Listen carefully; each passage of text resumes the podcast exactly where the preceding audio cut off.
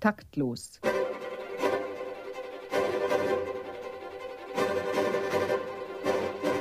Das Musikmagazin des Bayerischen Rundfunks und der neuen Musikzeitung.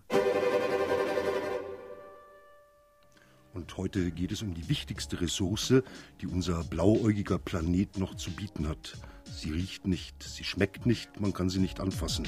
Aber sie ist der Grundstoff für Bücher, Bilder, Filme und Musik. Und sie hat einen juristischen Namen, geistiges Eigentum. Geistiges Eigentum hat zurzeit Konjunktur. Seit im Internet Napster, Rapster oder Nutella, das sind wie jeder weiß Programme, wo sich Privatleute kleine Musikfiles austauschen können. Seit diese Programme an den Gewinnmargen unserer Plattenmajors nagen, ist ein mächtiges Wehklagen ausgebrochen, bis hin zum Ruf nach einer Art Schutzstaffel für Urheber. Der Slogan Copy Kills Music wurde mit Werbemillionen propagiert Meiner Meinung nach hätte man den Cash ohne weiteres in Schülerbandprojekte stecken können. Das wäre viel sinnvoller gewesen. Und äh, es wird der Eindruck vermittelt, die wahren Gangster in unserer Gesellschaft seien neuerdings auf dem Schulhof versammelt. Kriminelle Kids, die raubkopierte Soundfiles auf CDs brennen, damit dealen und unsere Musikwirtschaft ruinieren. Herzlich willkommen bei der 32. Ausgabe von Taktlos, liebe Hörerinnen und Hörer. Am Mikrofon im Studio 12 des Bayerischen Rundfunks begrüßt Sie Theo Geißler. Wir haben eine ganze Menge kompetenter Live-Gäste hier im Studio und darunter zwei Bungee-Springer im Tal der Urheberrechte, würde ich mal sagen. Es sind Sascha Klampt und Martin Lindner von den Kinderzimmer Productions und sie sind Sampler von Beruf, was auch immer das sein mag. Wie würdet ihr denn äh, diesen Erwerbszweig beispielsweise einem 70-jährigen Finanzbeamten erklären? Das ist eine ganz einfache Sache. Im Prinzip die Produktion von Musik und danach auch die Vervielfältigung und den Verkauf davon. Ganz einfach. Wir hören gerade Musik von euch. Mhm. Und was ist das? Das ist ein Sample? Das ist, nein, das ist erstmal kein Sample. Das ist äh, eine Bearbeitung von dem Stück von uns. 1, 2, 3, 4 heißt es, von Kinderzimmer Productions. Und äh, ein guter Freund von uns hat das bearbeitet. Und das ist der Remix davon. Werner hier im Studio, Mercedes Bunz, Mitherausgeberin der Zeitschrift Debug. Äh, das ist so ein Zeitgeistblatt, glaube ich, irgendwo angesiedelt zwischen dem flüchtigen äh, Dunst des Internets und der äh, Zähigkeit von Vinyl, oder? Exakt, ja. Ja, dann können wir uns ja heute Abend auf eine ganze Menge äh, gefasst machen. Was macht Debug? Also Debug besteht zu zwei Dritteln aus elektronischer Musik aus dem Bereich Clubkultur und zu einem Drittel geht die Zeitung über digitale Kultur und beide Bereiche verschmelzen ja eh immer stärker zusammen. Und das Darum alles, sitzen wir auch heute hier. Das alles auf Papier nach wie vor? Auf Oder jeden auch im Netz? Fall, ja.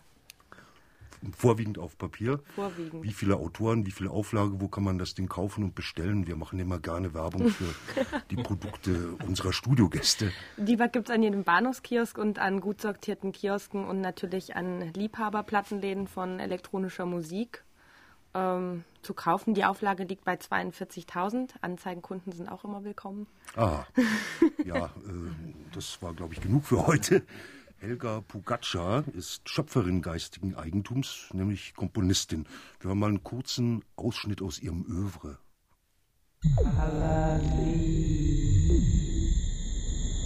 Titus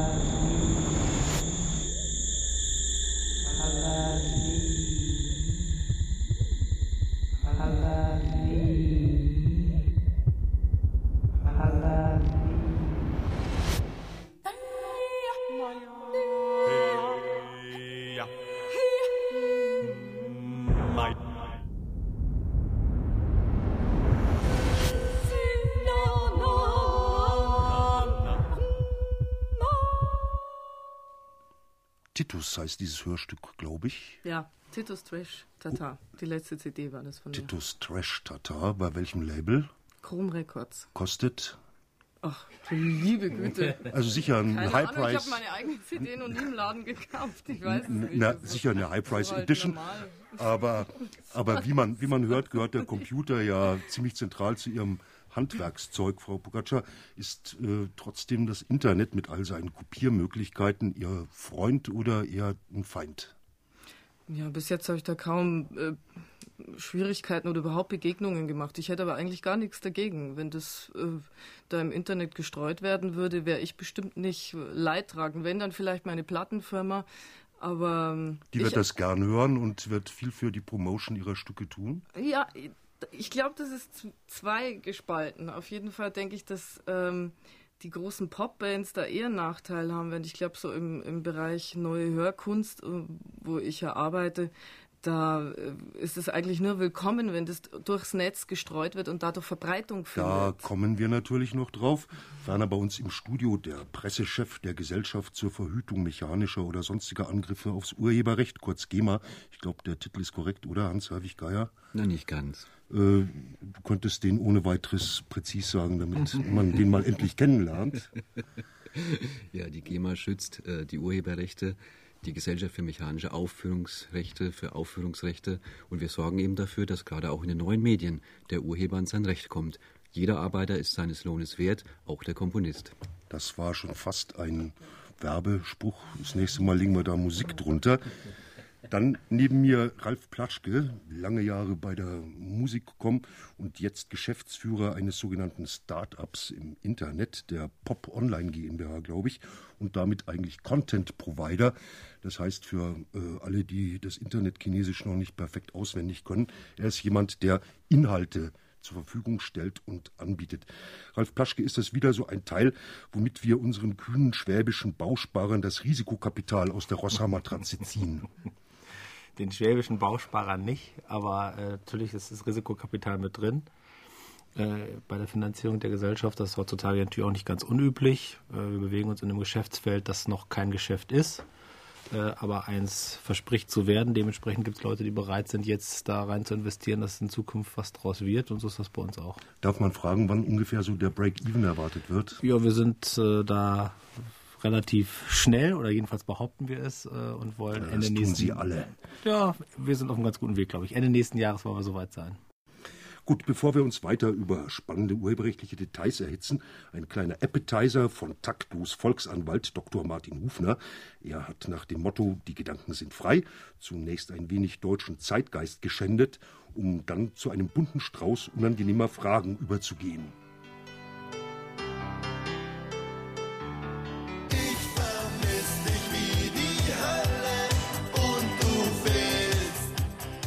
Dieses Stück Musik ist urheberrechtlich geschützt.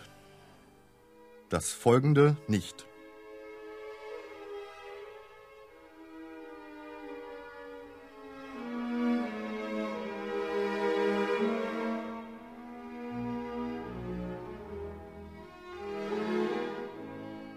Beides sind irgendwie Schöpfungen des Geistes.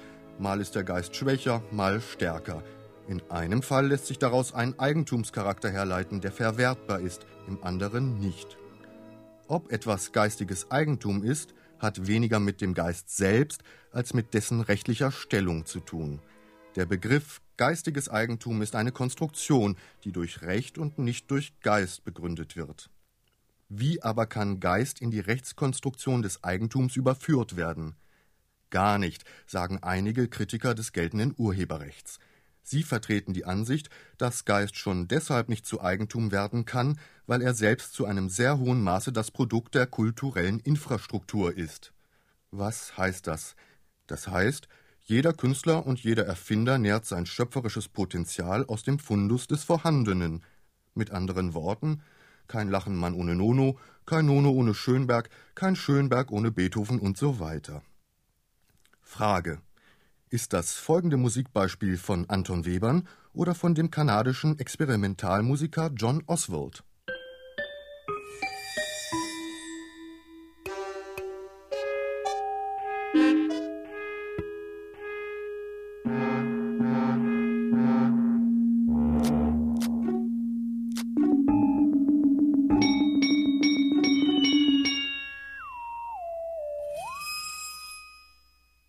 Webern Oswald?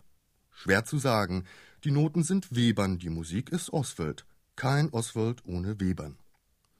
Jedenfalls darf die CD, die dieses Stück enthält, nicht verkauft werden und musste aufgrund eines Gerichtsbeschlusses eingestampft werden. Denn der selbsternannte Hüter des Urheberrechts, die Plattenindustrie, sprach von Plagiat und Diebstahl. Ähnlich erging es den Kinderzimmer Productions mit ihrer ersten Platte, wegen der Verwendung eines Samples der englischen Band The Stranglers. Auf ihrer zweiten brachten sie dann dieses Problem zur Sprache. Caught und jetzt derselbe Dreck. Denn an dieser Stelle fällt jetzt auch ein Sample weg. Gebrannte Kinder suchen Feuer, kriegen's auf, die Finger werden zwar nicht stranguliert, doch der Beat ist massakriert. Denn an dieser Stelle stand ein Sample von Cape Bush. The man with the child in his eyes und der Wahlen muss, doch er fehlt.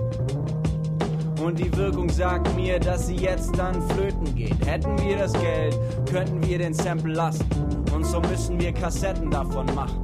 Samplen seit Diebstahl vielleicht schon. Dann hör doch mal die Time After Time Coverversion von U96, anderer Titel ganz legal. Er kassiert die Kohle, Mann, das ist Diebstahl. Egal, wir stellen hier auf stur und akzeptieren weder Geld noch Urheberrecht als Zensur. 1996, die Productions machen Sinn. Slatkos Höllensong aber ist offenbar eine genuin schützenswerte Leistung. Naja, aber wir brauchen Sluddy auch gar nicht. Auch ohne ihn ist alles kompliziert genug. Komponisten wie Bartok und Janacek sammelten zum Beispiel Volkslieder. Teilweise setzten sie diese Lieder in neue Kompositionen um. Werden Volkslieder in der Regel als gemeinfrei angesehen, also als ein kollektives Gut und Eigentum aller, so sind es die Bearbeitungen der beiden Komponisten nicht mehr. Sie gelten nun als eigenständige Schöpfungen und können urheberrechtlichen Schutz für sich in Anspruch nehmen.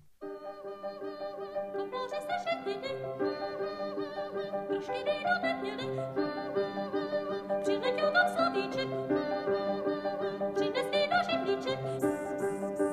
Po se chopili, už komora zabili.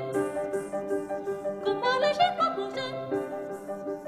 mužka pláče na dvoře. Mužka, co?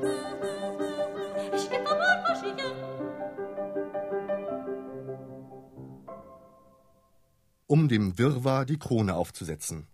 Bartoks Bearbeitungen sind bis ins Jahr 2015 geschützt, diejenigen Janaceks seit 1999 nicht mehr, da er 1928 gestorben ist. Dadurch ist die Schutzdauer, die momentan bis 70 Jahre nach dem Tod des Urhebers gilt, abgelaufen. So kann es passieren, dass Kompositionen, die zur gleichen Zeit entstanden sind, mal Urheberrechtsschutz zukommt und mal eben nicht, je nachdem, wie tot der Urheber ist. Diese 70-jährige Schutzdauer ist absurd. Man darf einmal gespannt sein, was passiert, wenn die Schutzfrist derjenigen Komponisten abläuft, die durch den nationalsozialistischen Terrorismus am Weiterleben gehindert wurden, wie Hans Kraser, Erwin Schulhoff, Gideon Klein und zahlreiche andere.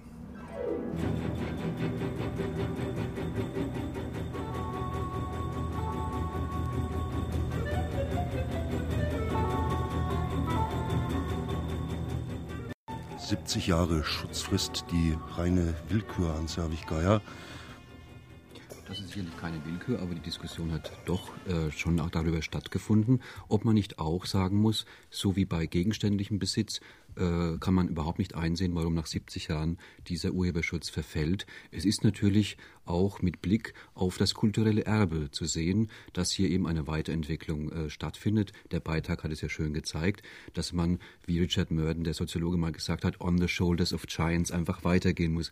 Also hier hat man durchaus auch in anderen Ländern die Debatte zu sagen, ist es überhaupt nicht einzusehen, wenn mein Vater ein Haus gebaut hat äh, oder mein Großvater, das äh, vor 70, 80 Jahren eben entstanden wurde, äh, dass man da in das Haus geht und sagt, das ist jetzt meins. Ein Ziel der GEMA also Ablösung dieser 70-jährigen Schutzfrist gegen ein immerwährendes Recht. Nein, das ist kein Ziel. Äh, äh, international hat sich eben diese 70 Jahre durchgesetzt. Ein Ziel der GEMA ist es natürlich, dafür zu sorgen, dass innerhalb dieser Schutzfrist immer sichergestellt ist, dass wenn immer geistiges Eigentum genutzt wird, dieses auch vergütet wird.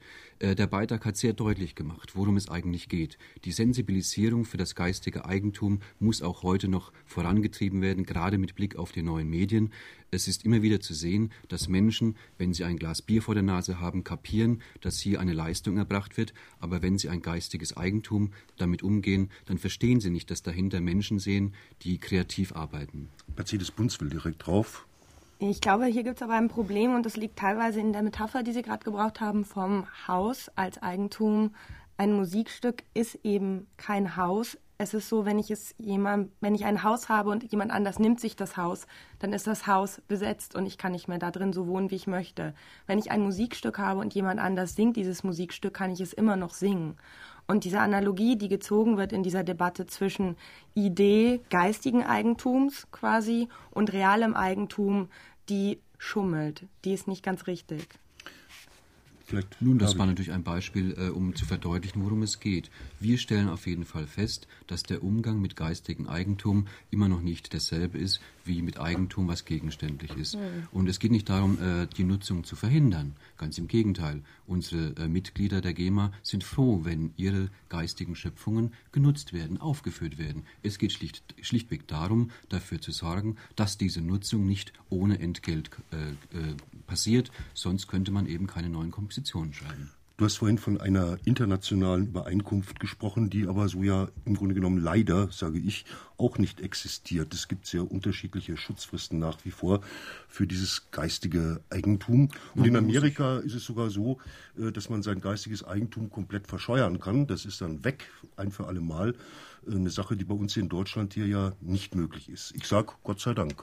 Nein, da muss ich ein bisschen widersprechen. Also es hat sich tatsächlich jetzt international diese 70 Jahre durchgesetzt. Äh, die Zeit, dass wir mit unterschiedlichen Schutzdauern rechnen mussten, ist Gott sei Dank vorbei. Hier hat sich eine Harmonisierung eben durchgesetzt. Das ist auch sehr wichtig für die Zukunft.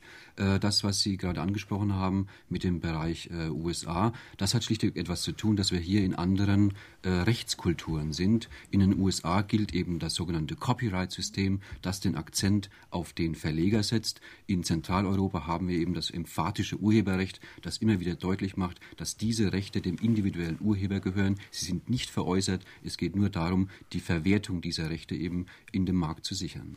Das heißt, in Amerika gibt es eben eine materialistische Sicht des Urheberrechts, während es bei uns, ich sage das mit aller Sympathie, eher noch eine idealistische, eine ideell besetzte Sicht äh, des Urheberrechts gibt oder der Sicht aufs geistige Eigentum. Nun, man kann es so polarisieren, aber wie gesagt, es sind äh, Traditionen, es sind bestimmt auch merkantilistische Traditionen, die im angloamerikanischen Bereich für diese Ausprägung gesorgt haben. Aber wir hier in Europa, in Zentraleuropa vor allem, haben, äh, und das hat das letzte Jahrhundert gezeigt, den emphatischen Begriff des Urheberrechts äh, behauptet. Und das wird vor allem auch in der Zukunft notwendig sein. Eigentum ist was, was in unserer Gesellschaft, behaupte ich mal, vor allen Dingen deshalb geschützt werden muss, weil das materielle Eigentum äh, sozusagen unsere Gesellschaft auch rechtlich gesehen definiert. Es ist nicht das geistige Eigentum oder der Umgang mit dem geistigen Eigentum, äh, das äh, die kulturelle oder auch die soziale Haltung bei uns in der Gesellschaft definiert, das ist das materielle Eigentum. Nun versucht man natürlich Eigentum zu schützen, auch das geistige Eigentum. Und es werden die Mechanismen, die äh, Schutzmaßnahmen, die man fürs äh, materielle Eigentum angewandt hat, auch nun zunehmend für den Schutz des geistigen Eigentums eingesetzt. Ist das nicht ein bisschen problematisch, frage ich mal äh, in die Runde. Frau Pogaccia als Komponistin, sind Sie äh, zufrieden, dass es, äh, ich würde mal sagen, fast schon ähm, eine Art Urheberpolizei gibt, die aufpasst, mhm. dass mit Ihren Kompositionen, mit Ihren Schöpfungen nicht schlecht umgegangen wird? Ja, zwiespältig sehe ich das wieder. Also ich finde es auf der einen Seite natürlich gut, dass ich GEMA kriege, ist ja ganz klar, da freue ich mich drüber. Auf der anderen Seite eben das, was Sie gerade gesagt haben, da ist natürlich eine Polizei da und die Polizei, ähm, die, die verhindert erstens mal ähm, bei Aufführungen zum Beispiel, also durch die hohen GEMA-Gebühren für, für Veranstalter, dass, die, das Stück aufgeführt wird. Sehr oft so, deswegen greift man dann immer zurück auf Mozart, Bach und Beethoven. Ähm, auf der anderen Seite auch hätte ich nichts dagegen, wenn, wenn meine Stücke wiederum weiter verwurstet werden würden. Wir, wir, sind im postmodernen Zeitalter und es ist eigentlich üblich und völlig normal, dass man eben kreativ mit dem umgeht, was im Umlauf ist. Also ich bin da selber auch so, jetzt vielleicht nicht gar so wie viele andere, aber ich, ich fände es eigentlich dann schöner, wenn, wenn das Ganze etwas lockerer wäre.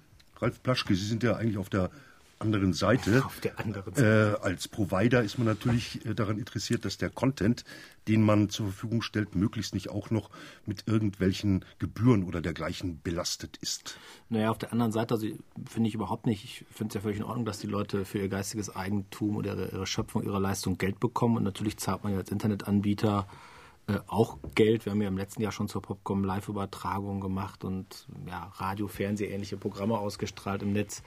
Und äh, ja, auch da haben wir an die GEMA Gebühren bezahlt. Ähm, was ich halt nur finde, was in dieser ganzen Debatte ähm, hier am Tisch, oder jetzt war es ja gerade zum ersten Mal da, der Aspekt ein bisschen fehlt, äh, was ja auch in Amerika schon stark diskutiert wird, ist, glaube ich, dass dieses, dieses starre äh, Prinzip nicht mehr funktioniert. Weil man mhm. hat ja eine Kultur, äh, eine Musikkultur bei der, bei der ähm, bei der, bei der Schöpfung, durch die DJ-Kultur, durch Sampling, ähm, wo eben auch Künstler sagen, ich finde das alles super. Äh, und trotzdem gibt es dann ja im Zweifelsfalle äh, die GEMA oder die GVL, die sagt, hey, das dürft ihr aber nicht. Ne? Also ich, Kollegen kann ich ja jetzt sagen von mir, ähm, die, haben in, die in Amerika ein Internetangebot haben, ähm, wo sie immer so DJ-Sets ins Netz übertragen. Das finden alle super, da klagt auch keiner gegen, aber es könnte. Und das könnte auch die GEMA, sage ich jetzt mal, also dann eben die amerikanische Entsprechung klagen. Ähm, das funktioniert so nach dem Prinzip, wo kein Kläger, da kein Richter. Die wissen natürlich eigentlich, dass sie was Illegales tun, äh, weil die Stücke werden zerlegt, äh, das heißt, die werden im Grunde bearbeitet, äh, da werden also alle möglichen Rechte ähm, berührt und es scheint mir ein bisschen schwierig, dass es nicht die Flexibilität gibt, das einfach möglich zu machen. Ja, dann fragen wir doch gleich mal diese Räuber, äh, was sie bei sowas denken. Sind ja keine. Das sind wir nicht. Nein, ich, ich denke einfach, äh, das es hat sich einfach noch nicht richtig durchgesetzt. Das ist die Geschichte einfach, wenn man gewisse Teile von Musikstücken nimmt und sie in irgendeiner Form so bearbeitet, dass sie einfach einen völlig neuen eigenen Charakter bekommen und in der Form dann einfach auch neue Musikstücke sind. Einfach auch wie in diesem äh, Beispiel von vorhin, wo man sagt, man nimmt einfach gewisse Teile und daraus entsteht was Neues, wie aus alter klassischer Musik und solchen Geschichten. Da muss ich, äh, da muss ich einfach sagen, da, da ist es so, es ist dann hinterher einfach ein neues Stück. Es ja. ist entstanden aus verschiedenen Elementen und wenn man auch Clubmusik heutzutage anhört, ist es so, äh, es läuft nicht im Radio, aber in Wirklichkeit ist es doch tatsächlich so, dass die ganzen Sachen funktionieren, aber eigentlich völlig auf dieser Basis. Ja. Und es ist eigentlich auch, äh, es ist wirklich richtig gang und gäbe, geht aber natürlich völlig an der GEMA vorbei. Und der Schaden in diesem Moment für die Künstler, äh, den halte ich für absolut marginal, weil im Endeffekt ist was völlig Neues entstanden, das im Endeffekt vom Ursprung her eigentlich nicht mehr mit der Geschichte was zu tun hat. Da kommen wir gleich noch drauf und wir werden da auch ein prima äh, Beispiel hören. Aber zuerst möchte ich doch mal forschen, ob die GEMA da einfach schläft oder äh, wie, das, wie das aussieht mit dem Umgang mit solchen Sachen. Ja, die GEMA schläft ganz bestimmt nicht, sondern im Interesse unserer Mitglieder achtet sie schon darauf, dass zum Beispiel bei dieser kreativen äh, bei dieser kreativen Musik, äh, die Sie gerade angesprochen haben, die Urheberrechte gewahrt werden. Es ist ja auch gar nicht so schwierig, wie es mitunter immer dargestellt werden, wo, äh, worden ist. Und äh, diese Rechtsunsicherheit müsste eigentlich auch nicht sein. Äh, es geht schlichtweg darum, der Begriff des Samplens ähm, ist nichts anderes urheberrechtlich gesehen als eine Bearbeitung wenn Sie ein vorbestehendes Werk eben benutzen und dieses Werk äh, unterliegt noch dem urheberrechtlichen Schutz, dann müssen Sie eben nicht die GEMA im Übrigen, sondern den individuellen Urheber fragen, äh, ob Sie das machen dürfen. Das ist ja keine Verhinderung von äh, musikalischer Weiterentwicklung, ganz im Gegenteil, sondern es, ist schließlich ein Umgang mit geistigem Eigentum. Und ein Wort noch, erlauben Sie mir bitte zu dem Vorwurf GEMA verhindert Musiknutzung. Äh, das ist natürlich wirklich eine Instrumentalisierung vor allem von Musiknutzern, die nicht akzeptieren wollen, dass der Kostenfaktor Urheberrecht eine ganz normale wirtschaftliche Planung ist bei einer Organisation einer Musikveranstaltung. Die GEMA verhindert keine Musik, sondern sie sorgt dafür, dass ein angemessener Ausgleich stattfindet zwischen Veranstalter und Urheber. Wir reden die ganze Zeit über Samplen und ich denke mal, wir sollten uns das mal anhören, wie das funktioniert. Kinderzimmer Productions haben fast schon wie im Schulfunk didaktisch ein Samplebeispiel aufbereitet. Wir hören mal zu. Der Sascha sagt uns ein bisschen was dazu. Also, ich habe mal ein, ein, kleines Rhythmusstückchen rausgesucht aus, von einer Platte aus den 70er Jahren und äh, wollte mal zeigen, wie man die rhythmisch bearbeiten kann. Dass im Prinzip ein neues Rhythmusgefühl rauskommt aus einer Sache, die vorher einfach anders war. nicht verraten, was das für eine Quelle ist? Nee, ich habe es auch vergessen. Ja. Aber frage auch gar nicht. Es wurde aber schon des Öfteren gesampelt, also wäre ich nicht der Einzige, der hier irgendwie was versucht. Ja. Ja, und äh, das ist jetzt äh, einfach ein Takt gewesen, der wurde geloopt. Und, geloopt äh, heißt wiederholt. Geloopt, hintereinander gekettet, ja. immer wieder. Ein Taktmäßig und hat 100 Schläge pro Minute. Und das allererste, was ich jetzt mal gemacht habe, ist, dass ich aus diesem Takt äh, wichtige Elemente einfach mal rauskopiere und mir ausschneide. Das ist äh, mal die Bassdrum, die Snare Drum und das Tambourin. Und das hören wir im, im, zweiten Track jetzt mal, wie das dann einzeln klingt. Das sind jetzt so die Cuts. Genau. Aus dem Stück ausgeschnitten, das wir ja. vorher gehört haben. Ja. Genau.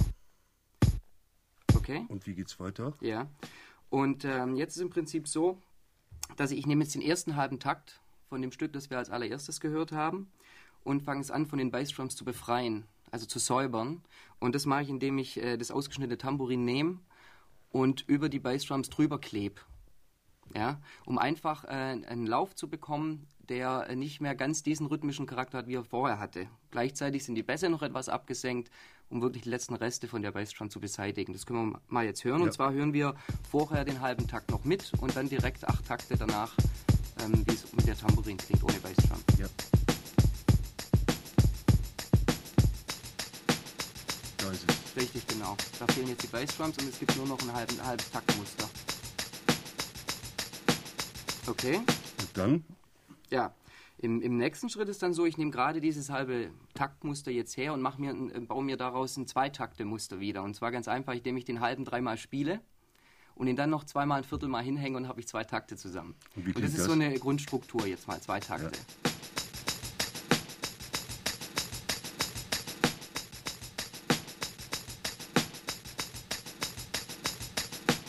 Und jetzt geht es an diese Sounds, die wir vorher rausgeklaut haben, sagen wir es jetzt mal so. Gefiltert. Das, rausgeschnitten haben ja. aus dem Originalmaterial. Äh, das Tambourin brauchen wir nicht mehr, das haben wir schon benutzt, das lassen wir mal weg. Äh, aber ich habe jetzt angefangen, die Bassdrum etwas zu bearbeiten. Da liegt ja auch ein Tambourin drauf, weil es wurde ja wirklich nur aus dem Gesamten rausgeschnitten. Ähm, die habe ich mehr oder weniger wegradiert und habe unten ein bisschen synthetische Bässe noch dazu gesetzt. Gerade für den Hip-Hop-Bereich ist es ziemlich wichtig. Und äh, die Geschwindigkeit ist insgesamt auch runtergesetzt worden, jetzt auf 95 BPM, also 95 Schläge pro Minute. Und jetzt hören wir mal nur äh, die, dieses Zweitakte-Schema aus Bassdrum und Snare bestehend aus den ausgeschnittenen Sounds.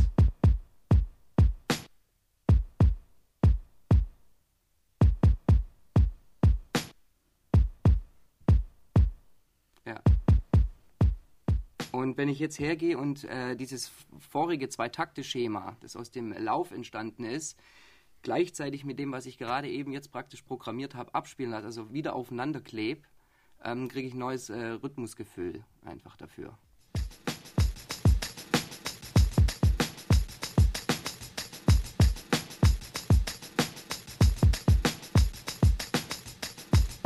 Und das hat jetzt, wir können im Anschluss auch nochmal das, das Original hören, jetzt mal kurz. Kommt gerade. Ja. Das ist Track 7. Also. Vielleicht kann man auch Track 6 jetzt nochmal hören, dass man das im Vergleich nochmal genau hat. Unserem Studiopersonal ist nichts zu schwer.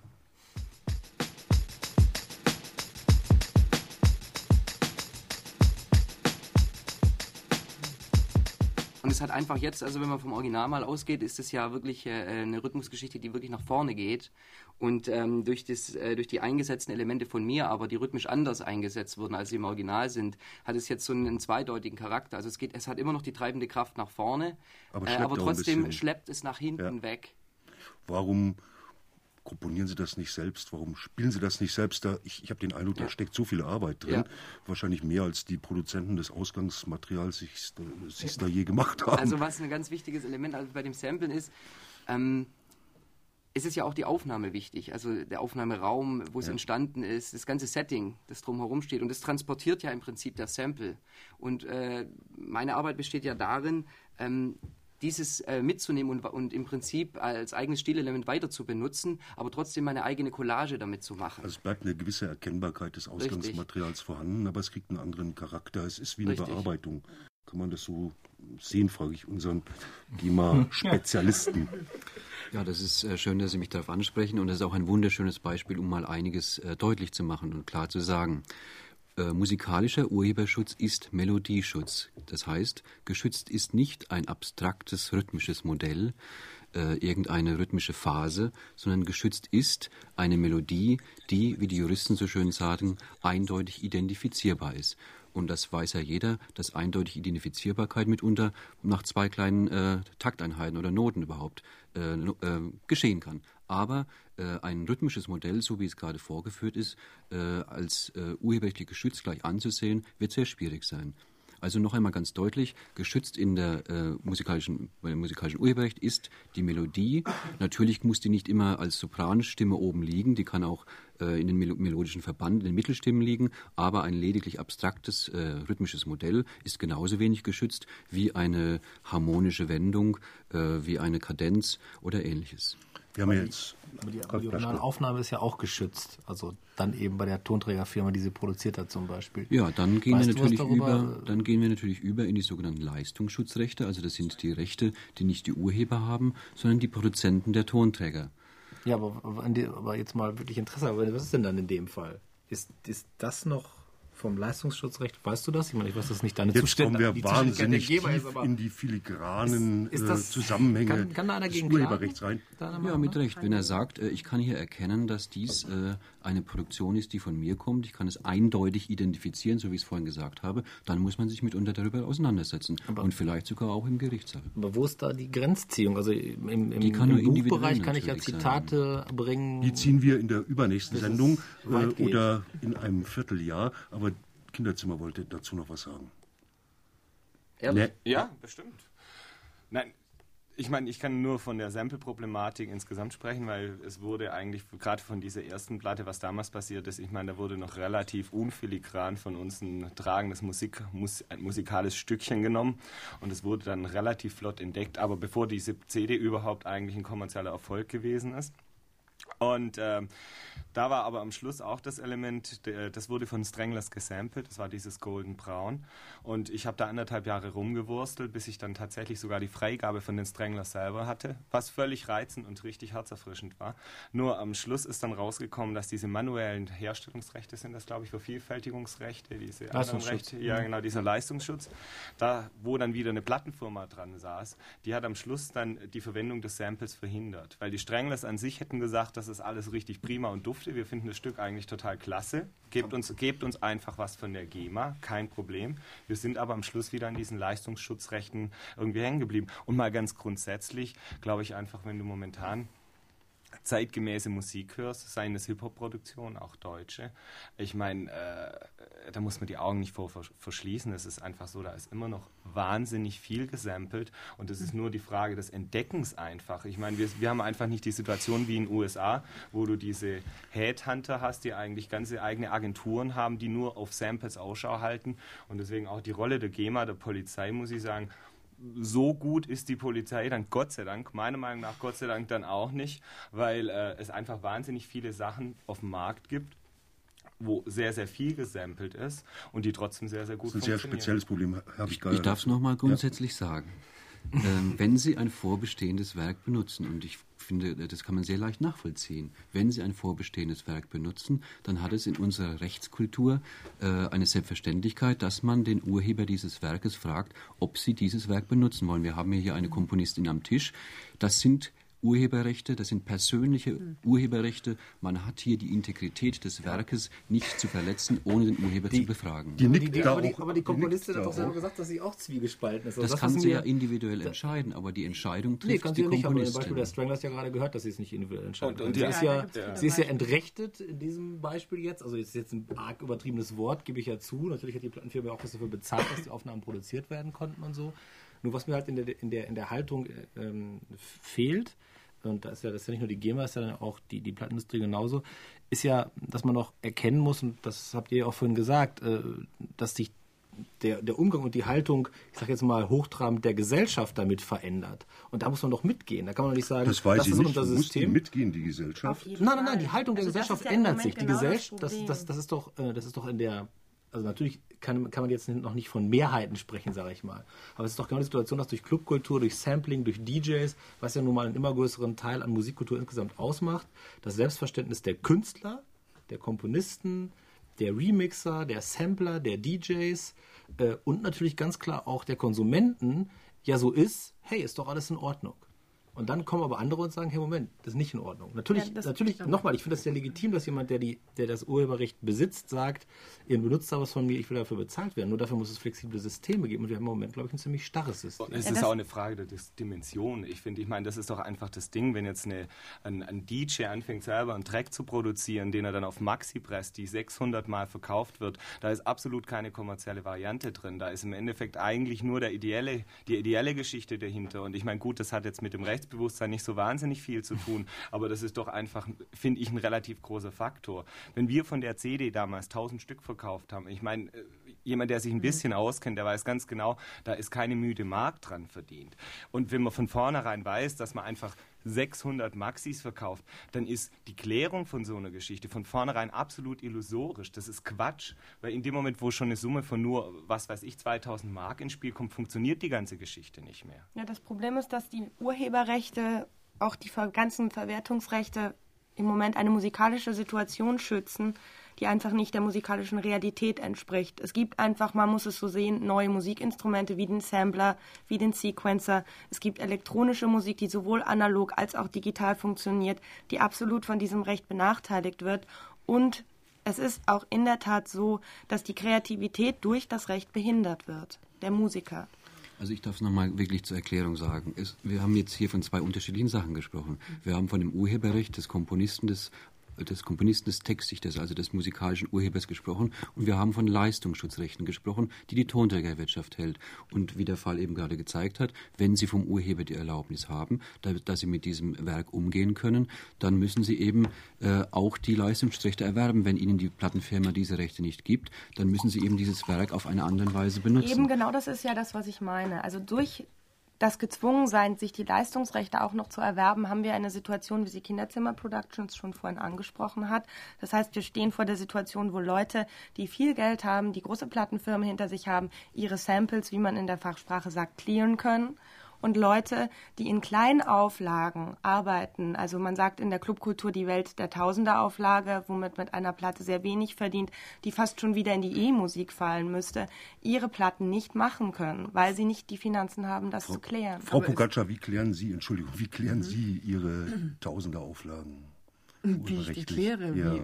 Sie schreiben die? Ja, ich schreibe die komplett, ja. Also ich bin insofern habe jetzt da kein Problem mit. Aber mit Sie waren vorhin so ein bisschen zögerlich, äh, auch zu sagen, nein, ich bestehe auf meinem Urheberrecht, ich, ich gebe das nicht ab.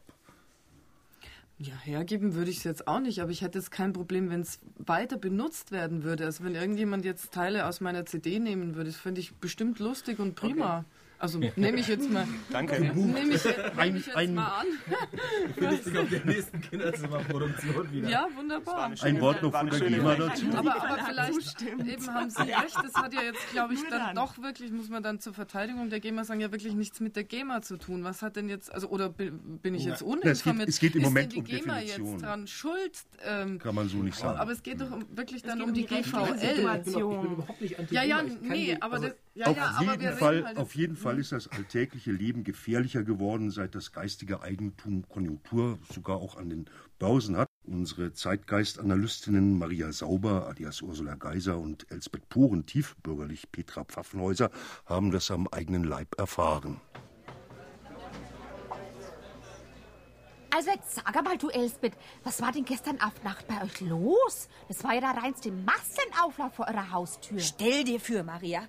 Die Polizei war bei uns. Ja, was? Ist da aber wieder zu schnell gefahren? Nee, Also, nee. das ist doch wirklich so ein Idiot. Nee, nee, es ging ja ja nicht um der Herbert, Aha. sondern um einen kleinen, den Karl-Heinz und seinen Computer. Ja, um Gottes Willen. Hat er den wieder gestohlen? Nee, nee, Maria, sowas macht doch mein Karl-Heinz nicht. Ja. Nee, das war ja auch keine richtige Polizei. Ja, was denn dann? Das war so eine Art Musikpolizei. Musikpolizei. Genau, von der GEMA haben die gesagt. GEMA. Ja, was ist denn das? Naja, die passen halt auf, dass Leute wie der Howie Mei, der oder der Howie. Sluddy auch Ah, Cash ja? für ihre Lieder kriegen. Ja, so sowas kenne ich auch. Also unser Chorleiter vom Kirchenchor, der kauft immer so teure Noten Das für uns. so eine Verschwendung. Obwohl ich ihm schon hundertmal gesagt habe, die kann er doch bei uns im Geschäft kopieren, ganz Genau. was sonst. Also das Geld kann man doch wirklich für was anderes ausgeben, Ja, sicher das. Na, hat er gesagt, Copy kills Musik. Copy was? Ist das Englisch? Ja, also das heißt kopieren tötet die Musik. Na, das verstehe ich aber nicht. Ja, und dann hat der Chorregent auch noch gesagt, Musik ist ein geistliches Eigentum. Ein geistliches Eigentum, hat er gesagt? Ja. Ha, ich wusste noch ja nicht, dass Eigentum was mit Geist zu tun Ja, hat. genau. Also, was man nicht angelangen kann, das kann einem doch nicht gehören, so ein Schmarrn. Aber jetzt lass mich doch mal weiter Ja, dann erzähl halt. Da haben die also gesagt, dass Ja? mein Karl-Heinz so Files, so Ja, was meinst du MP3 heißen die genau, Aha, ja, ja. aus dem Internet Ach so, gestohlen mhm, hätte. ja, ja. Also mein Karl-Heinz und stehlen, also sowas. So eine Unverschämtheit. Stell dir vor, die Ja. haben unsere ganze Festplatte Oh. mitgenommen. Alle meine Rezepte Um waren da Gottes drauf. Willen. Auch das Nazi-Goring, was wir letzte Woche gegessen Ja, haben, was ja, so gut schmeckte. ja, und, war- und der Herbert, der hatte da auch so spezielle Ah, ja, die Fotos von der gespeichert. Pamela-Geld, das hast du mir erzählt. Ja, du weißt schon, die waren auch alle weg. Also eine und Unverschämtheit war sowas das. nennt sich dann Musikpolizei. Das sind ja wirklich die reinsten Verbrecher. Ja, genau.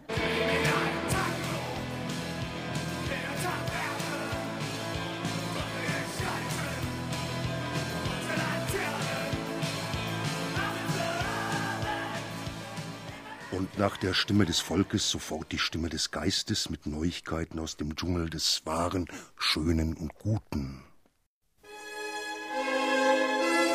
Taktlos die Nachrichten. Wilhelmshaven. Medienstar Slatko Trybkowski ist soeben der Künstlersozialkasse Abteilung Belcanto beigetreten. Wie aus der KSK-Pressestelle weiter verlautete, konnte mit RTL 2 ein Pauschalvertrag abgeschlossen werden. Der Sender verpflichtet sich gegen Sonderkonditionen, seine Künstler künftig containerweise anzuliefern. Die Versicherung verspricht sich hiervon organisatorische Einspareffekte und ein positives Image bei Jugendlichen und Frauen aus unteren Einkommensschichten. Berlin. Die Deutsche Oper Berlin geht an den neuen Markt. Nachdem dieses Haus bekanntlich im nächsten Jahr geschlossen werden sollte, verlegt man sich jetzt auf das Projekt Opera on Demand. Geplant sind interaktive Opern, bei denen die Internetnutzer mit Hilfe des PlayStation-Programmes Demokratie Now entscheiden können, wie Musik und Opernplots gemischt werden. Bei einer ersten Pressevorführung konnten Tristan auf Turandot mit Musik von Giuseppe Mozart und die Hochzeit des Wozzeck mit Musik von Dieter Bohlen künstlerisch besonders überzeugen. Hannover. Ein besonderes Opernerlebnis steht den Freunden der Weltausstellung Expo in Hannover bevor. Vom 10. bis 12. August ist die römische Originalproduktion der Puccini-Oper Tosca in der Inszenierung des Regisseurs Franco Zeffirelli zu erleben. Weil in Hannover selbst kaum mit Besuchern zu rechnen ist, lässt Expo-Chefin Birgit Breuel eine kostenlose Bussternfahrt aus 90 deutschen Städten nach Rom organisieren. Für die Medienvertreter wurde eine Concorde angemietet. San Francisco Gütersloh. Die Internet-Musiktauschbörse Napster wird heute Nacht geschlossen. Grund dafür ist freilich nicht das in den USA anhängige Gerichtsverfahren. Vielmehr hat die Bertelsmann Music Group das umstrittene Netzcommercial soeben für 9 Milliarden Dollar gekauft.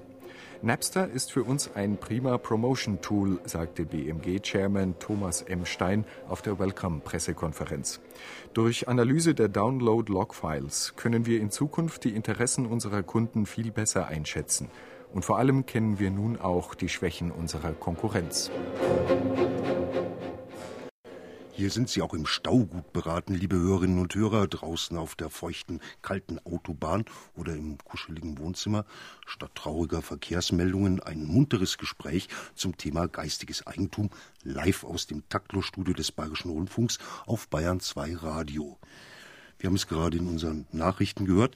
Moderne elektronische Techniken schmettern wie Vorschlaghämmer auf zarte Schöpfungen des Geistes.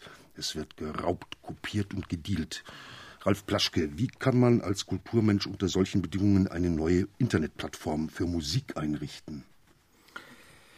Naja, für Musik ist er ja erstmal noch gar nicht. Vor allen Dingen geht es ja im Moment erstmal um Musik herum sozusagen mit Berichten und Texten und Bildern. Äh, aber klar, zu hören gibt es auch was bei uns. Wir haben ja letztes Jahr von der Popcom aus unter eben der gleichnamigen Internetadresse auch schon ähm, Sachen ins Internet übertragen, haben dafür einen Vertrag mit der GEMA abschließen können.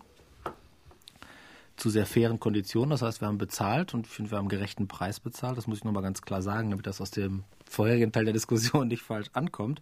Das werden wir dieses Jahr wieder tun. Wir werden das natürlich auch ausbauen.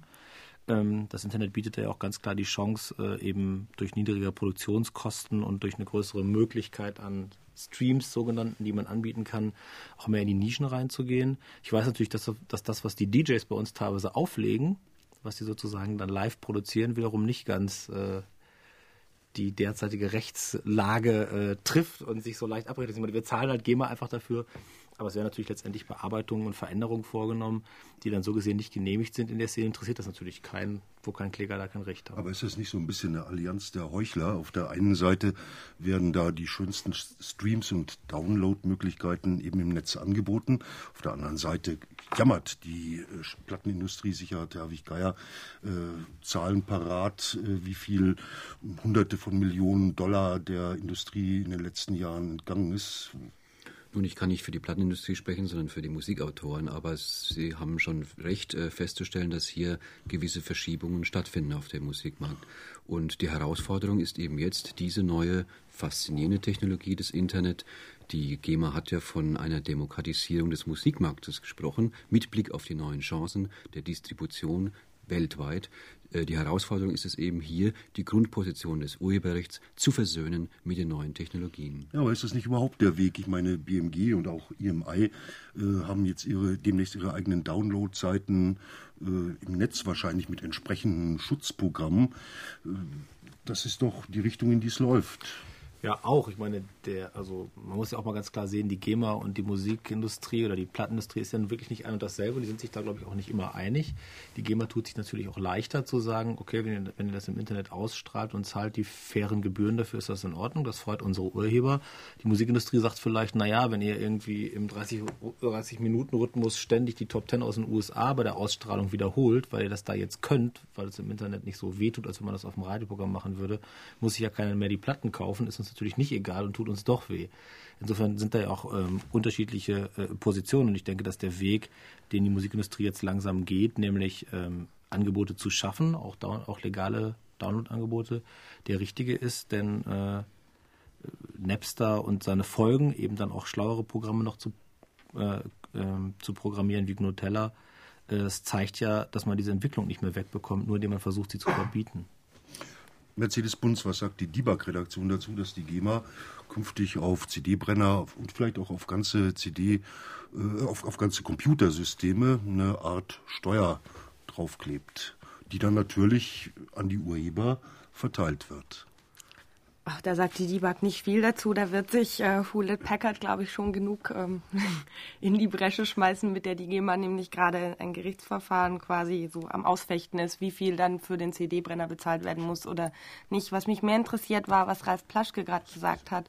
Ähm, ich glaube, das Interessante, was wir gerade sehen, ist, dass man versucht hat, ähm, so zu tun, als hätte sich auf dem Musikmarkt nichts mit einem neuen Medium wie Internet oder MP3 verändert. Und in der Tat hat McLuhan recht behalten, der gemeint hat, dass Technologie sich nicht einfach dem Vorhandenen anschließt, sondern es verändert. Und ich glaube, dass die, das Musikbusiness viel weniger Probleme gehabt hätte, auch die GEMA nicht, wenn sie etwas schneller gewesen wären, sich schneller mit den technologischen Möglichkeiten auseinandergesetzt hätten und von selber jetzt die Musikindustrie speziell eine Art Napster angeboten hätten. Die Tatsache, Vorwurf. dass das Programm nicht da war, die äh, hat dazu geführt, dass sich jetzt die User natürlich daran gewöhnt haben, umsonst Musik zu tauschen. Das ist ein Vorwurf an die GEMA. Ja, ich muss aber nochmal feststellen, äh, der nee, Unterschied muss schon nochmal klar gemacht werden. Ich spreche hier für die Musikautoren und nicht für die phonografische Wirtschaft. Und äh, ähm, der dass der Vorwurf, dass wir hier nicht rechtzeitig gehandelt haben, der, äh, den kann ich natürlich nicht akzeptieren. Äh, die GEMA hat eine hundertjährige Tradition mit dem Umgang von Technik. Wir wissen ganz genau, dass Technik die Musiknutzung verändert. Und wir haben von der Schellackplatte über den öffentlichen Rundfunk, den privaten Rundfunk und all die Geschichten bis äh, zum Satellitenfernsehen immer wieder die Erfahrung gemacht, dass diese Techniken neue Distributionsformen ermöglichen. Äh, das begrüßen wir ja. Das gibt äh, neuen, neue Einnahmen auch für unsere kreativen Menschen. Aber ich sage es noch einmal, äh, der große, die große Herausforderung ist es eben, diese Techniken stets damit zu versöhnen. Und das ist ja das Thema unserer Sendung heute, dass geistiges Eigentum nicht mit Füßen getreten wird. Ich es können nicht diejenigen, die dafür sorgen, dass die Techniken mit Leben erfüllt ja. werden, leer ausgehen. Helga Pugatscha, ich verteile mal ein bisschen gerecht die ja. knappe Zeit, die wir haben. Helga äh, Pugatscha, kann man mit diesem neuen Medium denn nicht auch konstruktiv umgehen mit dem Internet? Kann man das nicht einfach auch kreativ nutzen, in irgendeiner Form? Ja, so und so. Jetzt erst einmal das Internet zur, zur Kommunikation ist ja wunderbar. Also E-Mail schreiben, sich Informationen rausziehen und so. Das, das, ist perfekt. Aber dann auch kompositorisch. Man könnte ja Klänge austauschen, man Auf könnte jeden Erfahrungen Fall. austauschen. Auf jeden Fall, ja. Aber das ist jetzt eigentlich wieder, da denke ich jetzt erstmal kein Problem wegen dem, ähm, wie heißt es, geistigen Eigentum. Weil wenn ich irgendwo was hinschicke und, und der macht was dazu und ich mache wieder was dazu und wir schicken das hin und her, da, da, da gibt es ja kein Problem. Problem ist es natürlich, wenn ich als ähm, Komponistin gerne was äh, von, von mir ins Netz stelle und dann feststelle, das will aber auch gar niemand haben, weil vielleicht die Gebühren von der GEMA ähm, dafür so hoch sind, obwohl ich für mich freiwillig entscheiden würde, ich stelle es GEMA-frei ins Netz. Und da sehe ich das Problem. Also die Diskussion ist vorher ein bisschen schief gelaufen, glaube ich, weil da kam das mit dem Sampling daher. Und das ist richtig, was Sie sagen. Es hat ja dann wirklich nichts mit der GEMA zu tun, sondern mit, den, mit dem Urheberrecht. Und da ist ja die GEMA jetzt nicht dafür zuständig. Aber wir sind ja eigentlich ausgegangen vom, vom äh, ins Netz stellen, also vom, was das äh, verhindert vielleicht eben. Und da war auch mein Ansatzpunkt. Also ich wollte jetzt eigentlich nicht übers, äh, wegen Sampling die GEMA angreifen, überhaupt nicht, sondern eben vielleicht in die Richtung, dass, dass es schwierig ist, ähm, Musik ins Netz zu stellen, selbst wenn jetzt, ähm, wenn, wenn jetzt eben die Gebühren erhoben werden, wo ich selber beschließe, ich möchte gar keine. Also Aber ich wie- möchte GEMA-frei aber sein. warum meldest du es dann überhaupt an? Wieso machst du nicht einfach nur ein Stück fürs Internet? Verstehe ich nicht. Dann Kann kannst ich ja in nein. Zukunft machen. Ja, ja, nee, aber das kannst, kannst du ja einfach machen, weil, weil wenn du ein Stück einfach so machst und es nicht anmeldest und es einfach so ins Nee, Internet da stellst. ist, das da ist aber ein rechtliches Problem. Genau, das ist ein rechtliches Problem. Ich werde so und so oft, ich arbeite für Werbung, für Imagefilme und so weiter, so und so oft werde ich gefragt, ah ja, könnten Sie das denn nicht GEMA-frei machen? Da sage ich, da mache ich mich strafbar. Das Sie darf machen ich Sie nicht. natürlich nicht strafbar, sondern äh, Sie haben mit der GEMA einen Berechtigungsvertrag unterschrieben. Genau. Sie übertragen eben Ihre Rechte der Interessensgesellschaft zur Wahrnehmung. Aber ich sage es noch einmal, äh, es ist ja keine, äh, keine Zwangsmitgliedschaft. Es ist ja nicht so. Nein, äh, aber dass- wenn ich mal Sie, Mitglied bin, wenn ich eben diesen das Vertrag ist eben ein unterschrieben Vertrag. habe. Sie können aber, äh, und das muss ich widersprechen, äh, da hat man natürlich auch Möglichkeiten, gewissen, äh, gewisse Nutzungsgebiete auszuschließen. Mhm. Wir haben zum Beispiel die Möglichkeit, hier nur die Aufführungsrechte zu übertragen. Mhm. Also Sie sind ja hier nicht auf Gedeih und Verderb der GEMA ausgeliefert als Autoren. Aber- Ganz im Gegenteil, Sie können entscheiden, wenn Sie der Meinung sind, Ihre Rechte selber am Markt durchzusetzen, dann können Sie das auch selber tun. Individuell, von Stück zu Stück verschieden oder Stück pauschal? Stück, naja, nicht von aber, Stück aber zu da wird es ja Stück, dann eben aber in, schwierig. in ja. Ausgrenzung von Nutzungsformen. Mhm. So flexibel ist doch die Welt nicht wirklich. Herr. Ja, das, ist, das, ja, das stimmt ja. doch nicht. Das klingt zwar gut, aber das ist doch nicht so. Oh je, das war nämlich schon die viel zu kurze Taktlostunde für das kulturpolitische Thema der nächsten Jahre, glaube ich. Was ist uns der Geist wert? Das in Zeiten des Internets. Ich bedanke mich bei meinen Studiogästen, der Debug-Herausgeberin Mercedes Pons, der Komponistin Helga Pogaccia, dem GEMA-Pressechef Hans-Herwig Geier, dem Pop-Online-Geschäftsführer Ralf Kloschke und den Musikern von Kinderzimmer Productions Sascha Klamt und Martin Lindner. Von denen hören wir jetzt gerade noch ein Sample, das ich persönlich für künstlerisch wertvoller halte als etliche Kompositionen von Richard Strauss, Richard Wagner oder Hans-Jürgen von Bose. Besuchen Sie uns im Internet unter www.nmz.de slash taktlos. Da gibt es jede Menge Informationen zum Thema und vieles mehr. http www.nmz.de taktlos. Am 1. September geht es bei uns mit dem Thema Musik mit sogenannten Behinderten und Musik für Behin- Behinderte weiter. Bis dahin verabschiedet sich Ihr Theo Geißler. Die Show. Der Rest ist ganz egal, denn kriegen sie auch anderswo. Und sowieso nimmt man das Ganze viel zu wichtig. Der Rest kommt von alleine, sitzt das Outfit erstmal richtig. Ich hab noch nicht mal Luft geholt, da setzt er auch schon an. Er ist der Mann, der unserer Live-Show ein Gesicht geben kann. Das Ganze läuft dann in etwa folgendermaßen. Die Instrumente müssen weg. Das ist erstmal die erste Phase. Musiker sind super, mit anderen Worten toll. Auch mit den Sängern und den Background-Frauen ist die Bühne voll. Die Hosen müssen enger werden, die Sweatshirts fallen weg, damit nichts mehr die Sicht auf Oberkörper verdeckt. Und lächeln, immer lächeln, eine Tätowierung muss her, denn die gefallen ja auch den Mädels immer sehr. Ich sag, hey Mann, bei den Mädels bin ich leider zweite Wahl, denn für eine echte Tätowierung ist mein Oberarm zu schmal. Und lächeln ist doch doof, weil ich beim Lächeln meistens gehe und nur eine Telefonzelle ist so gelb wie meine Zähne. Vielen Dank für deine Tipps, du meinst es gut, wie mir scheint. Doch das Gegenteil von gut ist gut gemeint.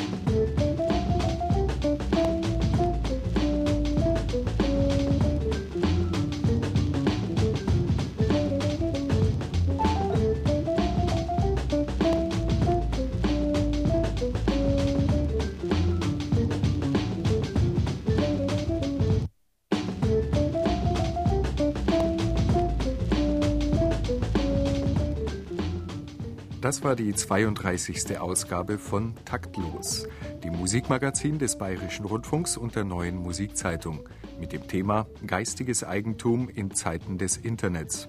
Es moderierte Theo Geißler. Technische Realisation Wolfgang Karret, Barbara Bayerlein und Thomas Lammert. Regie Christoph C. Stechbart. Redaktion Wolf Löckle.